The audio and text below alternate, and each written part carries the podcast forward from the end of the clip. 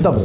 Witam Państwa na kanale Prawo Władni. Ja nazywam się Sebastian Mikulewicz, natomiast moim gościem dzisiaj będzie Krzysztof Burzyński, doradca podatkowy z kancelarii BTTP.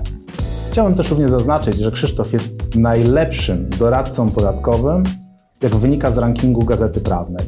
Więc dzisiaj mamy naprawdę specjalistę na naszym pokładzie. Dzisiaj będziemy rozmawiali o tym, jak influencerzy powinni odprowadzać podatek, od kiedy powinni odprowadzać ten podatek oraz jakie są najlepsze formy opodatkowania dla influencerów. Zapraszam na dzisiejszy odcinek. Witaj Krzysztofie. Cześć. Chcieliśmy dzisiaj porozmawiać o podatkach u, dla influencerów, u influencerów. Może powiesz, na co dzień się tym zajmujesz, kim są influencerzy, z czym się to je, czym to jest w ogóle? No i przede wszystkim pytanie, czym tak naprawdę różni się ten zawód w kontekście tego klasycznego, jednos klasycznej jednoosobowej działalności gospodarczej. Mm, to jest pasjonujące w ogóle zjawisko, ponieważ mówimy o relatywnie y, nowym zawodzie, który rozwija się w miarę jak rozwijają się media społecznościowe, więc tak naprawdę to spektrum zagadnień, z którymi się spotykamy, kiedy obsługujemy e, influencerów, my nazywamy ich raczej twórcami, artystami, jest szerokie i tak naprawdę jest to studnia bez dna. E, musimy zrozumieć, że mm, cały rynek e, mediów społecznościowych to jest magma. On stale się zmienia, a wobec tego zmieniają się też zagadnienia, problemy, przed którymi stają twórcy, czy natury prawnej, czy też podatkowej. Spójrzmy na to z perspektywy chociażby nawet tak wielkich graczy jak Facebook, czyli teraz Meta, gdzie cały czas trwa dyskurs, jak powinni być opodatkowani e, w kontekście globalnym chociażby.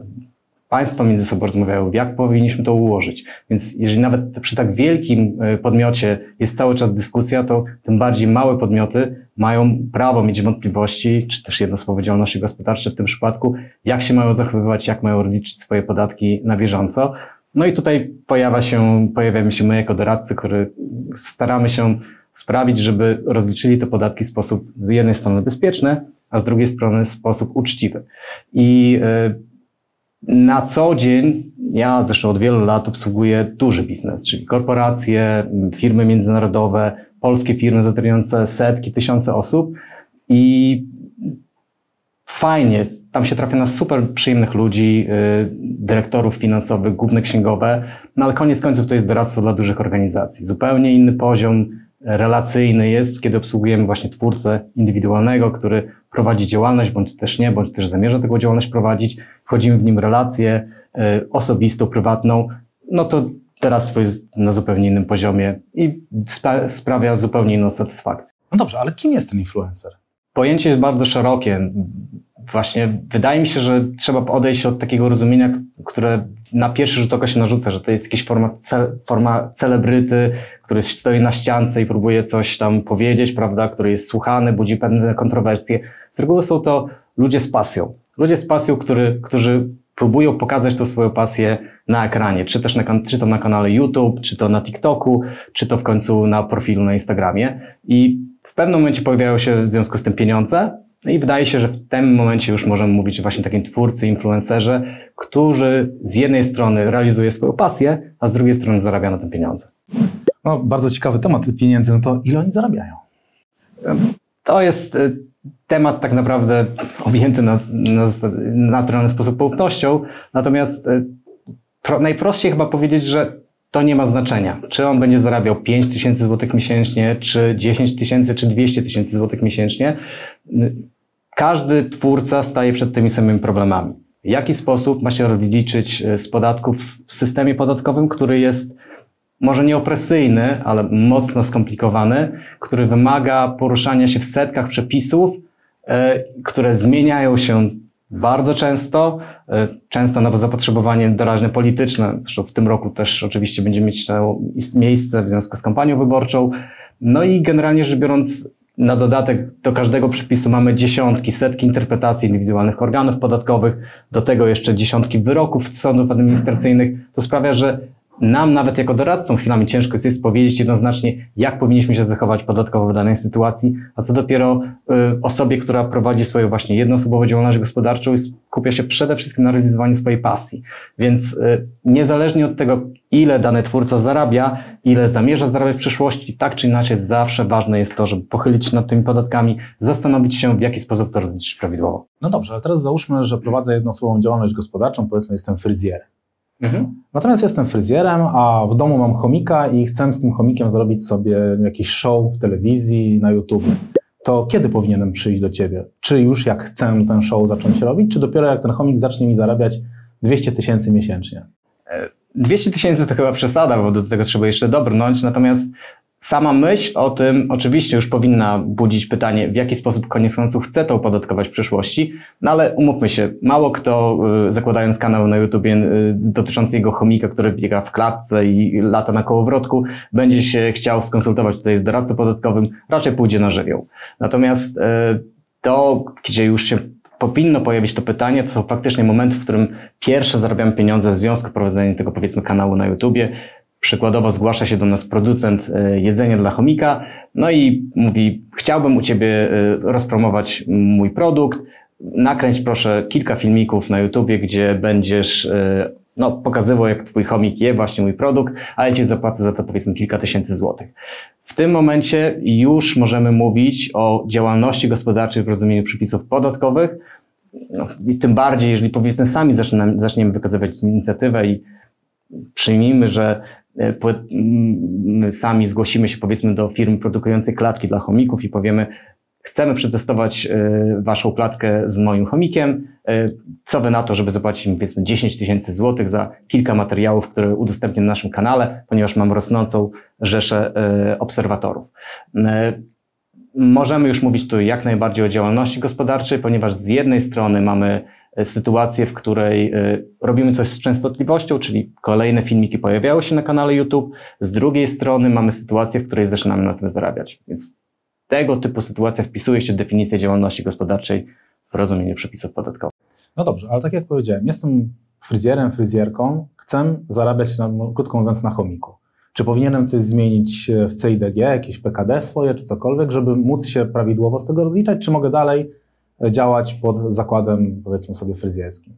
Na pewno trzeba dostosować do tego PKD, ale mm, to też jest specyficzna sytuacja, ponieważ nie możemy jednoznacznie y, jakby rozdzielić metod opodatkowania poszczególnych działalności. Czyli jeżeli jestem fryzjerem i powiedzmy działam y, opodatkowany na skali, to jeżeli będę y, jednocześnie prowadził swój kanał na YouTube i zarabiał w tym przypadku pieniądze, to one też będą opodatkowane według tej metody przyjętej dla zakładu fryzjerskiego. Więc często lepiej jest rozdzielić tego typu kwestie, powiedzmy wydzielić powiedzmy taki zakład fryzjerski do osobnego podmiotu, po to, żebym miał swobodę w działaniu dla celów podatkowych na swojej jednoosobowej działalności gospodarczej, właśnie tej y, influencerskiej, youtuberskiej.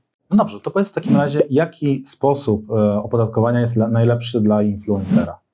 To zależy. E, kiedy do nas przychodzi twórca, e, to pierwsza rzecz, e, o którą go pytamy, to to ile zarabia.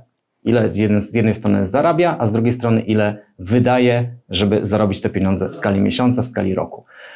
To są podstawowe kwestie, na które musimy, na którymi musimy się pochylić, ponieważ no, od tego zależy, która z metod do, dostępnych i udostępnionych przez państwo jest najsensowniejsza. Wracając do Twojego przykładu z chomikiem. Jeżeli powiedzmy, Zacząłem ten kanał, powiedzmy, że w pierwszym roku zarobiłem 50 tysięcy złotych.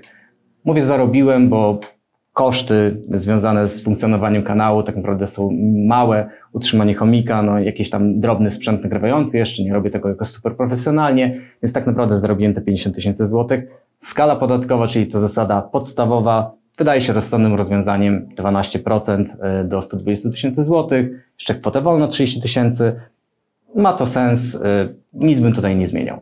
Ale powiedzmy, że w drugim roku już widzę, że kanał się rozwija, przychodzą kolejni reklamodawcy, wobec tego y, powiedzmy lądujemy w granicach 150-200 tysięcy złotych rzeczywistego y, zarobku z tego kanału, albo tyle planujemy zarobić.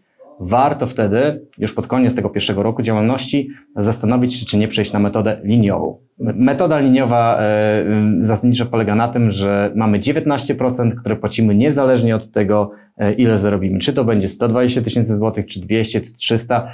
19% to jest nasza stawka opodatkowania i to ma sens już dużo bardziej, bo przy skali przykładowo powyżej tych 120 tysięcy złotych lądujemy już w stawce 32%, więc robi się już dosyć e, słony ten podatek do zapłaty. No i wreszcie jest ten trzeci rok, już mamy rozruszany kanał, dużą grupę obserwujących, reklamodawcy sami do nas e, uderzają drzwiami i oknami, żeby rozpromować ich produkt na naszym kanale. E, no wtedy powiedzmy już planujemy, że ten nasz zarobek będzie wynosił powiedzmy 250-300 tysięcy złotych, a może i więcej. Tutaj już wchodzimy w kwestię ryczałtu ewidencjonowanego, który jest trzecim rozwiązaniem dostępnym dla podatników i raczej tych lepiej zarabiających jako sensowna mm, metoda rozliczenia. No dobrze, ale jeżeli mamy ryczałt, to nie możemy wrzucać tam kosztów, tak? A koszty są związane z prowadzeniem takiego kanału, czy właśnie nawet, e, że tak powiem, posiadaniem chomika. Tak, no więc jakby pytanie brzmi, jakie te koszty ponosimy w związku z działalnością gospodarczą i jaki jest ich stosunek, relacja do przychodów. Im większa jest dysproporcja między przychodami uzyskiwanymi a kosztami, tym bardziej opłacalny staje się ryczałt ewidencjonowany. Im mniejsza jest ta dysproporcja, czyli dużo zarabiamy, powiedzmy, ale dużo wydajemy, żeby zarobić, to nadal ta czy skala podatkowa, czy metoda liniowa może być rozsądniejszym rozwiązaniem, ale to właśnie pokazuje, że każdy przypadek jest indywidualny i trzeba do tego, do niego podejść osobno, bo pamiętajmy jeszcze o jednej kwestii. Faktycznie ryczałt ewidencjonowany jest płacony od przychodu. Czyli nie ma znaczenia dla fiskusa, ile wydajemy, żeby dany, dany kanał prowadzić, czy nie wiem, dany, dany profil. Liczy się to, ile zarabiamy i od tego płacimy podatek. Natomiast przy metodzie ogólnej, czyli skali albo liniówce, musimy zwrócić uwagę na to, czy my te koszty, które ponosimy, faktycznie możemy rozliczyć dla celów podatkowych. Czyli czy to, że powiedzmy mamy przy kanale podróżniczym wydatki na hotel, na przelot, jakieś egzotyczne e, e, kierunki, może być uznane za koszt podatkowy. Bo wydawałoby się, że tak, ale z drugiej strony wiele lat organy podatkowe twierdziły, że tego typu wydatki z jednej strony są powiązane z moją działalnością twórczą, influencerską, ale z drugiej strony w nierozłączny sposób są też moimi wydatkami osobistymi, ponieważ koniec końców jadąc, nie wiem, lecąc na Bali, spędzam tam również miło czas, poza tym, że nakręcę tam y, szereg materiałów. Kupując ubrania, które pokazuję na swoim profilu, y, nie wiem, na Instagramie, y, ok, pokazuję je na tym profilu, promuję je w ten sposób, promuję też zasięg mojego profilu, ale z drugiej strony nie jest powiedziane, że nie założę tych ubrań poza y, działalnością na profilu i nie pójdę nich wieczorem powiedzmy do restauracji.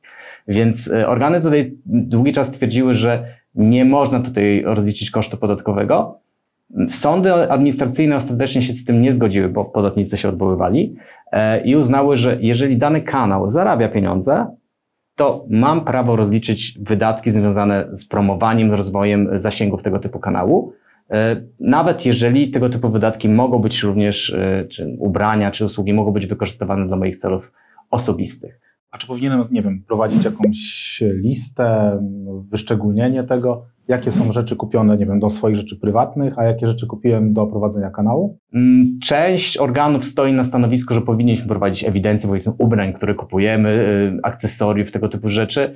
My podchodzimy do tego raczej mm, nie tak skrajnie, Uważamy natomiast, że mm, jeżeli ktoś faktycznie ma e, metodę liniową, czy też e, skalę i te koszty podatkowe rozlicza, to powinien zawsze być gotowy na to, żeby udokumentować, które e, z tych wydatków, kosztów faktycznie później się od, znalazły odzwierciedlenie na kanale, na zdjęciach, na Instagramie.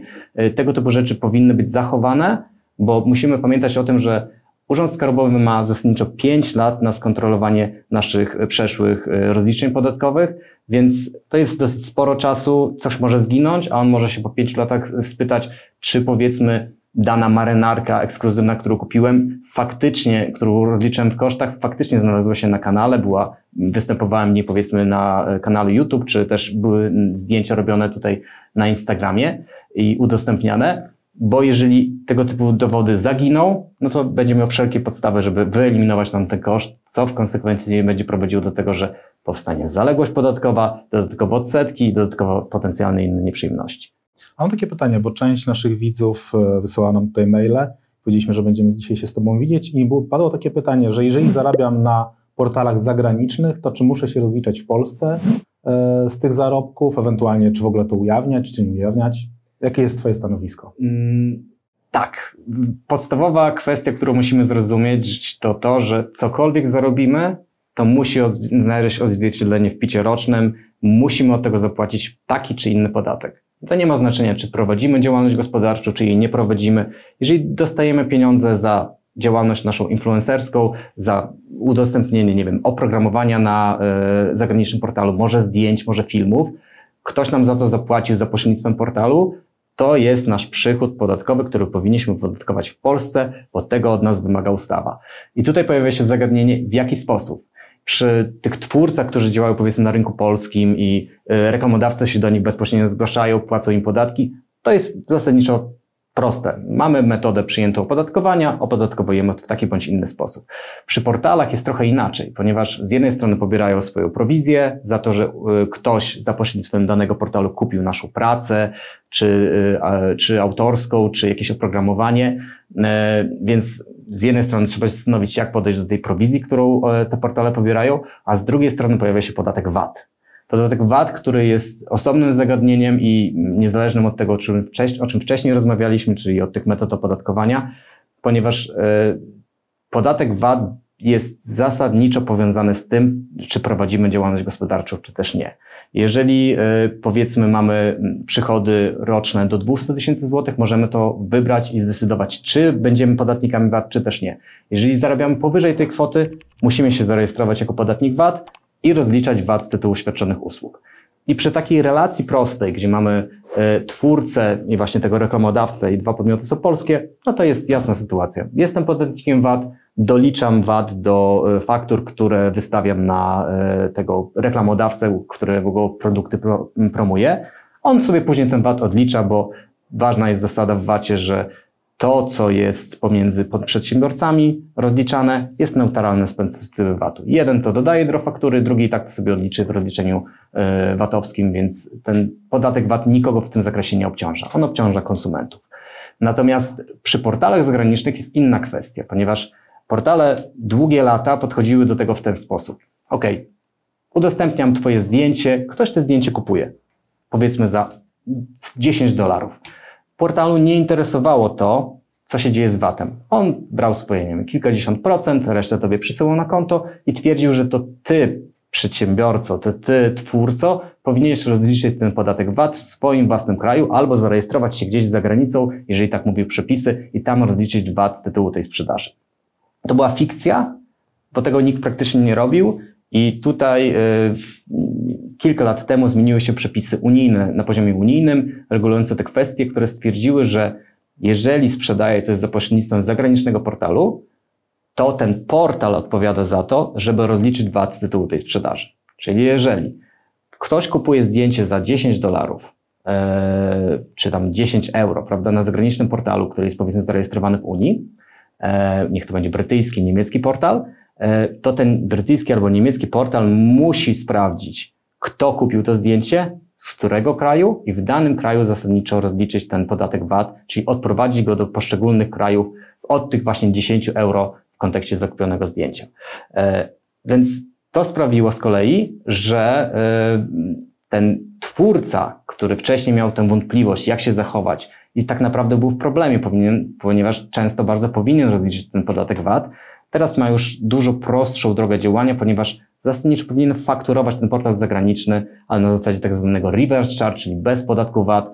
No i jakby ma to z głowy, bo całą resztę, realne to obciążenie VAT-owskie musi rozliczyć portal. I to jest ta duża zmiana, która nastąpi. A dobrze, tutaj mówimy o Unii Europejskiej, a co jeżeli ktoś sprzedaje, że tak powiem, swoje usługi czy swój, swój wizerunek na portalach azjatyckich, co wtedy? One też mają obowiązek rozliczyć to w danych krajach, zarejestrować się z zewnątrz do Unii Europejskiej i rozliczyć tutaj podatki odprowadzane przez polskich konsumentów. Są na to przepisy unijne, które wskazują faktycznie, że w sytuacji, gdy powiedzmy podmiot zewnętrzny sprzedaje swoje usługi, tutaj same one są elektronicznymi usługami, co jest w ogóle osobną kwestią na, na długi materiał, co to w ogóle jest usługi elektroniczne, ale Między innymi takie właśnie kwestie jak powiedzmy e, udostępnianie jakichś zdjęć, programów, szkoleń może podpisywać się pod tą właśnie kwestię usług elektronicznych. E, powinny się zarejestrować na terytorium Unii i w poszczególnych krajach odprowadzić ten podatek. A co jak się nie zarejestrują? Kto za to odpowiada? No, wydaje się, że nie sam twórca, tak? No bo on robi, jakby ma różne możliwości zamieszczania tych e, swoich zdjęć na różnych portalach i on nie jest od tego, żeby dopilnować, że e, platforma to rozliczy prawidłowo, bądź też nie. To nie jest jego rolą w świetle tych przepisów. Krzysztof, mamy ryczałt jeszcze. Dlaczego on jest dobry, a może dlaczego jest zły? No, ponownie, no, to zależy od tego, ile zarabiamy realnie, ale przyjmijmy założenie, że te zarobki mamy już na poziomie nie wiem, setek tysięcy złotych, mamy super fajnie działający biznes, twórczy, influencerski, no i chcemy właśnie zastanowić się nad metodą opodatkowania. Ryczałt ewidencjonowany, tak jak sam wspomniałeś, e, on e, faktycznie e, za podstawę opodatkowania, czyli to, czego płacimy podatki, przyjmuje przychód, czyli zasadniczo ile zarabiamy. Przy ryczałcie ewidencjonowanym nie liczy się to, ile wydajemy, żeby zarobić, tylko ile zarabiamy. Natomiast przy ryczałcie mamy niższe stawki, od 8,5 zasadniczo procent do 15 i to, co jest jeszcze bardzo istotną kwestią, to mamy tam ryczałtowe składki zdrowotne. Czyli nie płacimy, tak jak w przypadku y, skali czy liniówki, procentu składki zdrowotnej od naszego dochodu, czyli od tego, co zarobiliśmy y, tak na czysto, tylko płacimy składkę ryczałtową miesięczną od około 400 zł do 1100 zł, w zależności od tego, ile zarobimy w skali roku. E, co przy większych kwotach oznacza, że mamy powiedzmy metodę liniową, tam płacimy 4,9% składki zdrowotnej, Wobec tego, no jeżeli ten dochód jest duży, no to potrafią być naprawdę istotne kwoty. Natomiast przy skali to jest 9% dochodu, więc jeszcze więcej, praktycznie dwa razy. Więc w tym momencie ta ryczałtowa składka zdrowotna z ryczałtu ewidencjonowanego zaczyna pracować na naszą korzyść, ponieważ płacimy, no, umówmy się, mniej tego de facto podatku. Bo to, co musimy zrozumieć, to w zeszłym roku zadziała się jedna podstawowa kwestia z Polskim Ładem i ona została dosyć, powiedzmy, medialnie przemilczana, jeżeli chodzi o Ministerstwo Finansowe, które twierdziło e, ogólnie, że obniżono podatki, bo faktycznie stawki podatku się obniżyły. Natomiast z drugiej strony taka mała zmiana, która się pojawiła, odwróciła do góry nogami w ogóle nasz e, koncept opodatkowania e, czy pracowników, czy działalności gospodarczych, ponieważ składka zdrowotna, która do końca 2021 e, roku była odliczalna, przestała być odliczalna, co oznaczało, że realnie stała się naszym dodatkowym kosztem. I to nie była składka na, emeryta, e, na emeryturę, na renty, tam gdzie kwoty się dla nas odkładają i jakoś przynajmniej część po zakończeniu naszej kariery zawodowej na emeryturze odzyskamy od tego ZUS-u. To jest de facto podatek, który ponieważ trafia do studni bez dna w postaci służby zdrowia, z której może korzystamy, może nie korzystamy, ale w żaden sposób inny do nas nie wróci. Więc tak naprawdę spełnia funkcję podatku, który trafia do skarbu państwa i utrzymuje nasze państwo, i również y, służbę zdrowia. Więc y, chodzi w tym przypadku zatem o to, że żeby zastanowić się, czy i w jakim zakresie ma sens odejście od płacenia tej składki zdrowotnej w zależności od tego, ile zarabiam, na korzyść tej y, stawki ryczałtowej. No i to sprawia, że faktycznie ci najlepiej zarabiający y, influencerzy, twórcy decydują się na ryczałt ewidencjonowany, tym bardziej, że y, udaje nam się tutaj może nie wywalczyć, natomiast faktycznie osiągnąć tą stawkę 8,5%, czyli relatywnie nisko opodatkowania, która jest przypisana dla ryczałtu ewidencjonowanego. Natomiast koniec końców trzeba pamiętać o tym, żeby y, rozliczać podatki uczciwie i bezpiecznie.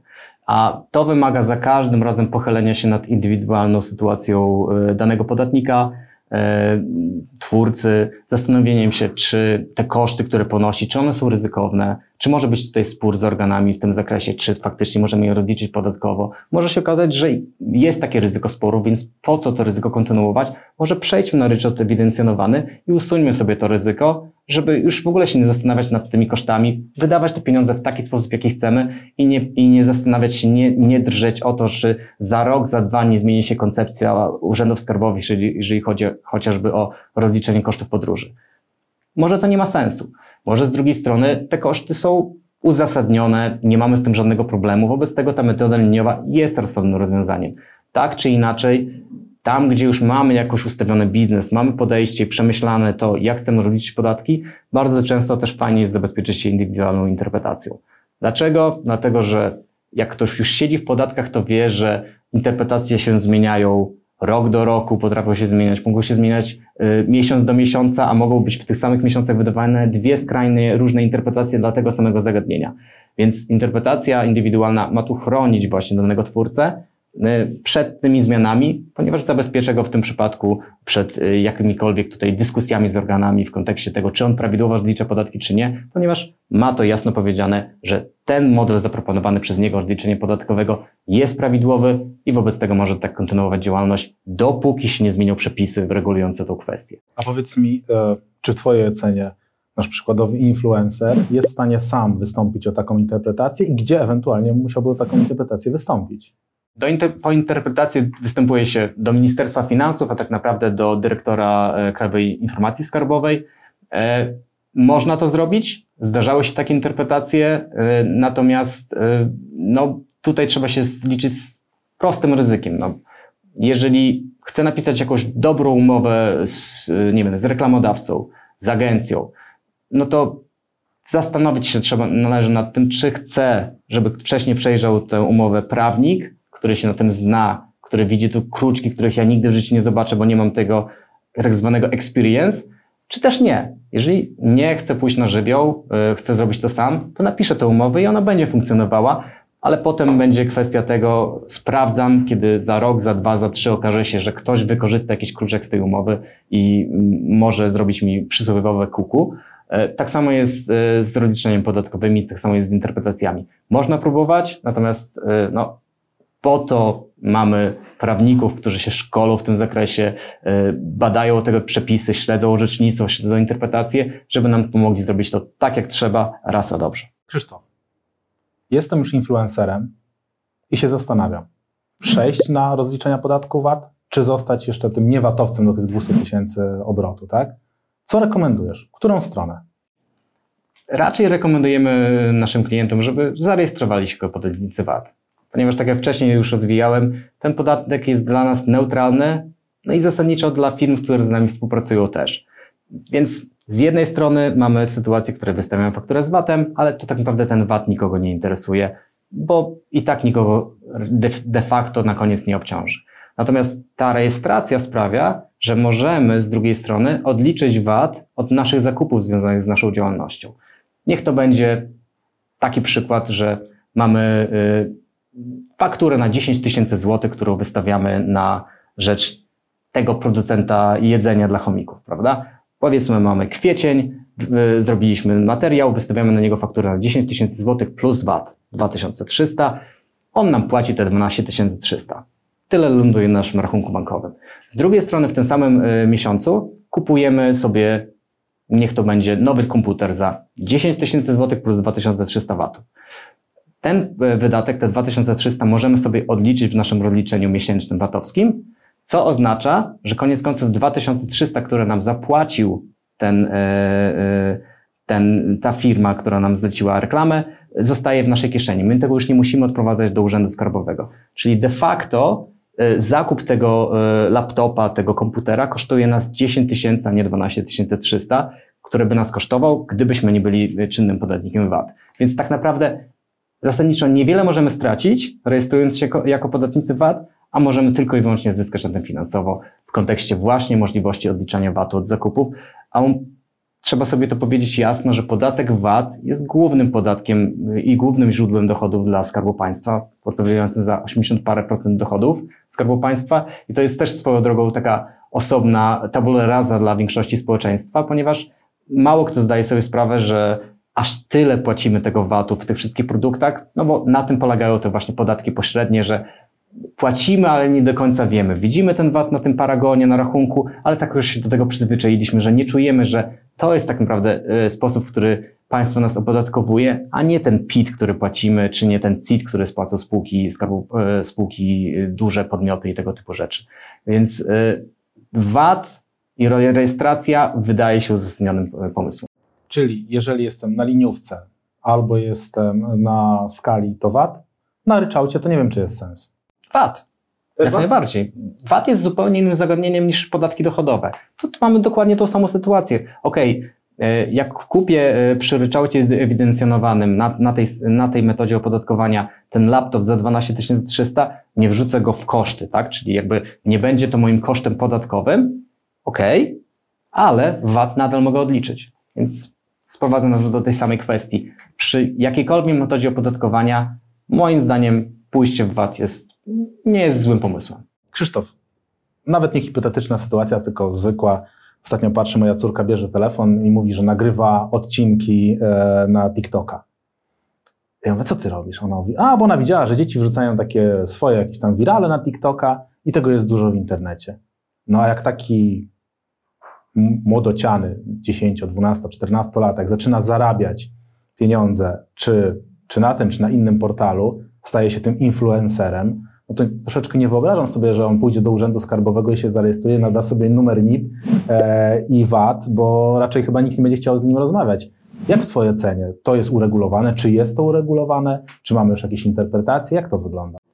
Świetny przykład, który pokazuje, w jakiej specyficznej tutaj się tematyce poruszamy i jak e, porządek prawny tak naprawdę nie nadąża za tym, co się dzieje realnie. To w ogóle można nawet małą dygresję powiedzieć, kryptowaluty, rozliczenie e, dochodu z kryptowalut, które w 2018-2019 roku raptem zrobiło się niesamowitym tematem, wszyscy się na to rzucili i tak naprawdę przez dwa lata dochodziła administracja skarbowa na poziomie międzynarodowym do tego, jak to opodatkować.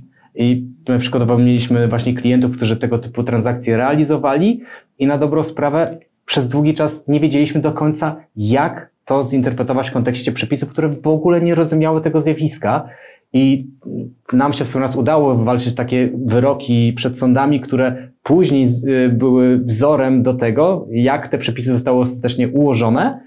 I faktycznie ministerstwo poszło w tym kierunku, który sami rekomendowaliśmy, co było w sumie bardzo miłym y, aspektem tej działalności. Natomiast przez jakiś czas nikt nie wiedział, jak się zachować. I mam wrażenie, że y, rozliczenie dzieci, powiedzmy, youtuberów, którzy kręcą swoje filmiki i zaczynają na tym zarabiać e, pieniądze, jest też kolejną rzeczą, którą musimy wyjaśnić i my jesteśmy w trakcie tego procesu i staramy się uzyskać właśnie interpretacje indywidualne, które potwierdzą nam to, jak mamy się tutaj zachować, jednoznacznie po to, żeby już później no, podzielić się tą wiedzą chociażby z Wami, e, z, z widzami, żeby wiedzieli, jak się w tym odnaleźć, bo na ten moment jest to wątpliwość i jest to sporo zagadnień i pytań do odpowiedzi. Krzysztof, zostawmy już dzieci. E, jestem osobą dorosłą, robię jakieś materiały, wrzucam je na różne portale i nagle piszą do mnie ludzie, że chcieliby mi dać donate'a, dać jakąś darowiznę za to, że ja coś zrobiłem, oni to obejrzeli, się z tego cieszą, wykorzystują to. To jest darowizna? Czy to jest zwykła moja działalność? Jak to należy rozliczyć? Mm, tu mi przychodzi na myśl interpretacja, którą czytałem jakiś czas temu, e, ale nie tak dawno, gdzie osoba, kobieta w tym przypadku, e, zadała pytanie urzędowi skarbowemu, jak się zachować w sytuacji, gdy ma swoją pasję polegającą na dominowaniu mężczyzn i realizuje ją za pośrednictwem portali, też zagranicznych. No i e, to jest zasadniczo nieodpłatna, natomiast czasem ci mężczyźni w ramach jakby tej zabawy y, przesyłają jej środki finansowe, które y, ona teraz się zastanawia, jak rozliczyć i uważa, że to jest właśnie darowizna. No więc Urząd Skarbowy wszedł tutaj y, w retorykę, bardzo dokładnie przeanalizował stan faktyczny i w oparciu o ten stan faktyczny stwierdził, że to nie może być darowizna, ponieważ darowizna ma w samie tytuł darmy, ten podstawowy, jako warunek podstawowy. Natomiast tutaj mamy tak naprawdę relację, w której z jednej strony ci użytkownicy, którzy byli dominowani, otrzymują pewną usługę, usługę postaci bycia zdominowanym, a z drugiej strony płacą za to e, właśnie twórcy, który ich zdominował. I wobec tego organ stwierdził, że no nie jest to darowizna, tylko trzeba już przejść na te zasady opodatkowania i albo zastanowić się nad działalnością gospodarczą, albo może nad innymi źródłami przychodów, ale rozliczyć to w picie rocznym, a nie traktować tego jako darowizna. I trochę tak jest i tutaj bardzo cienka jest granica między tym, co jest darowizną, a tym, co jest e, faktycznie e, już wynagrodzeniem za naszą pracę, nazwijmy to w ten sposób. Spójrzmy na, e, spójrzmy na te zbiórki internetowe, które no, bardzo są rozpowszechnione, patronajty i tego typu rzeczy, gdzie faktycznie ludzie, nie wiem, zrzucali się na drona, powiedzmy, tak? Oni nie dostawali nic w zamian poza satysfakcją tego, że sfinansowali cel, na którym im zależało. Natomiast i wobec tego faktycznie to była darowizna i tutaj też przewidują przepisy, jak się zachować w danych okolicznościach. Natomiast e, ten przypadek, w którym my wchodzimy w jakąś indywidualną relację i e, z użytkownikiem i on nam za to płaci, ale dobrowolnie, mimo tego, że od niego tego nie wymagamy, no to już jest jakaś forma wynagradzania naszej pracy. Natomiast w Twoim przypadku, gdzie powiedzmy mielibyśmy jakiś filmik udostępniony ktoś by do nas się indywidualnie zgłosił i powiedział, bardzo mi się podobał ten filmik. E, po prostu sprawił, że czułem się dobrze. Ale nie była to indywidualna taka relacja na zasadzie e, mieliśmy vis-a-vis kontakt w tym zakresie, no to bym powiedział, że tu jest potencjał na to, żeby potraktować to faktycznie jako darowiznę i rozliczyć to jako darowiznę. Ponownie pytanie brzmi o skalę tego i powtarzalność. Bardzo Ci dziękuję Krzysztof dzisiaj za naszą rozmowę. Ja się dowiedziałem dużo, nie wiem jak Państwo. Jeżeli Państwo macie jakieś pytania, to proszę o ich zadawanie e, pod materiałem. Myślę, że Krzysztof w ramach wolnego czasu na pewno Państwu na nie odpowie. Ewentualnie spotkamy się w kolejnym odcinku. Pamiętajcie, subskrybujcie nasz kanał. Dziękuję bardzo i zachęcam do oglądania. Dzięki.